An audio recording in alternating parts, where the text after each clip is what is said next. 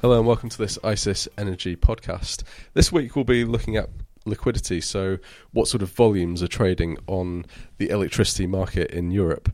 The reason for this is that uh, liquidity shot up um, in autumn.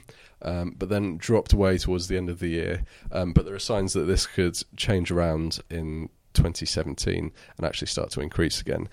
My name's Ben Lee, and here with me today is William Peck. We are both journalists at ICIS.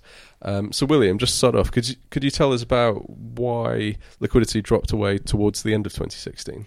Could you give us a bit of context there, please? Yeah, sure. Well, um, December's always a fairly low month for liquidity, um, simply because traders are on holiday, basically. Um, you, uh, a trader said to me on the phone that it's two and a half weeks of, of work, so um, numbers are always going to be slightly down. But we also had the the situation where um, some companies were closing their books uh, after a, a, very very liquid month in November, and, and, essentially they were they were just afraid because prices had been so volatile that the uh, prospect of them losing so much money was was too much for them to um, to stay in the market basically. Okay, I see. So closing down the desk to take some of the risk out there. Um, you mentioned the price volatility. What was the cause behind that price volatility?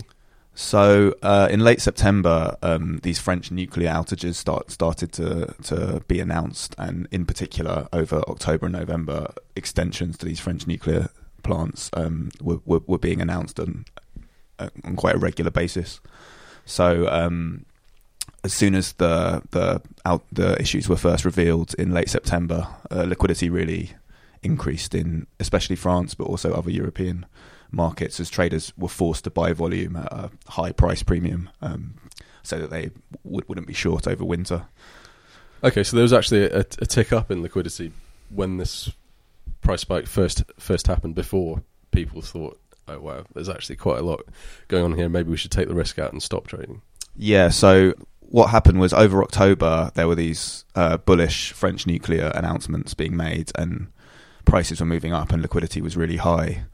Um, and then what happened was that in November, um, the same pattern continued in France, but in Germany, where two thirds of European power is traded, um, some bearish weather forecasts started to come in, and so some traders kept trying to bid up prices as these French nuclear uh, announcements were made, but other traders realised that power was already moving to France at capacity, and so started trading according to these bearish weather forecasts.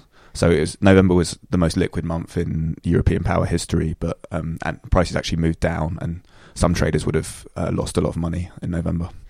Okay, so what's the situation in France and the nuclear outages there at the moment, and what sort of impact is that likely to have on liquidity as we start off 2017? Yeah, the situation in France seems to be mostly resolved um, at this stage. Um, that the the nuclear availability is up more towards capacity than it was, taking some of the fear out the market. And the thought of from traders I've spoken to is that the extremely high volumes we saw in October and November are unlikely to be repeated in 2017. But volumes will generally be higher um, as as these companies that exited the market are, are sort of brought back um, as the, the sort of extreme volatility is, is unlikely to be repeated. If the market's not going to follow uh, the French nuclear outages as much now, I mean, what other factors are there driving liquidity? Really? In the first week of the year, we've seen a lot of parallel moves with coal, gas, and power, um, especially in Germany. So traders are referring to it as predictable volatility. Um, they, they can essentially see what, what coal and gas are doing and bring prices back in line.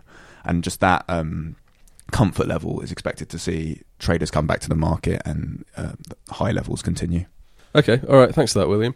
So, in summary, then, it seems like there was a, a spike in liquidity towards the end of uh, 2016 due to nuclear, outage, nuclear outages in France and uncertainty there.